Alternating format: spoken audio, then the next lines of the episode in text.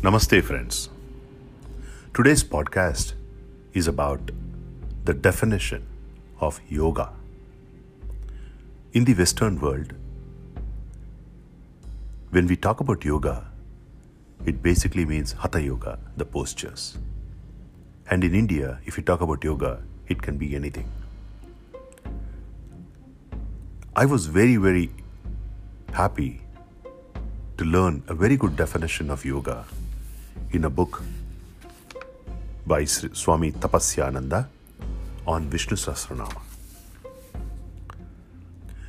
One of the names given to the Supreme Consciousness or Brahman is Yogaha, one who is attainable through yoga, and the definition of yoga is defined as follows Gnanendriyani Sarvani Nirudhya Manasasaha Ekatva Yoga Kshetrajna Paramatmanoho. That is,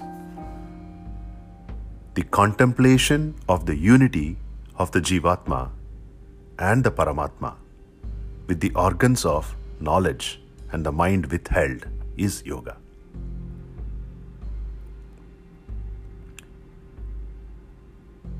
In the Gita also, Krishna talks about yoga samatvam uchyate, which means equipoise is yoga.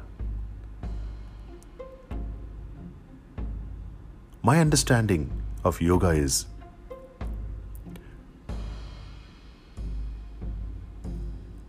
we have bunch of organs of knowledge the five sensory organs seeing hearing touching smelling and tasting when these don't crave for external things external objects external experiences and in some sense they are suspended from their quote unquote normal activities of looking outwards for sensory pleasures.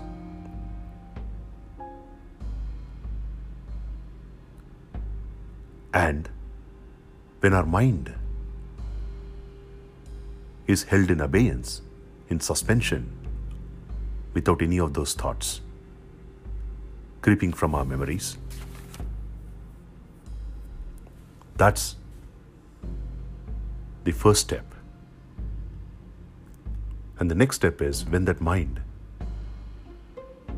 is focused on understanding that there is no difference between the individual soul that we have, the one that enlivens even our mind, intellect, sensory organs, the body, and the universal soul. There's no difference when we understand that. That's yoga. In Patanjali Yoga Sutras also, they talk about Shamaha and Damaha. Damaha is nothing but suspension of sensory organs, Indriya controls, control of the five sense organs, five Indriyas.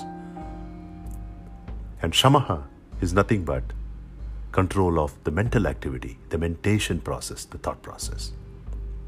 I really enjoyed this definition of yoga and I thought you would also enjoy it. I hope you enjoyed this podcast.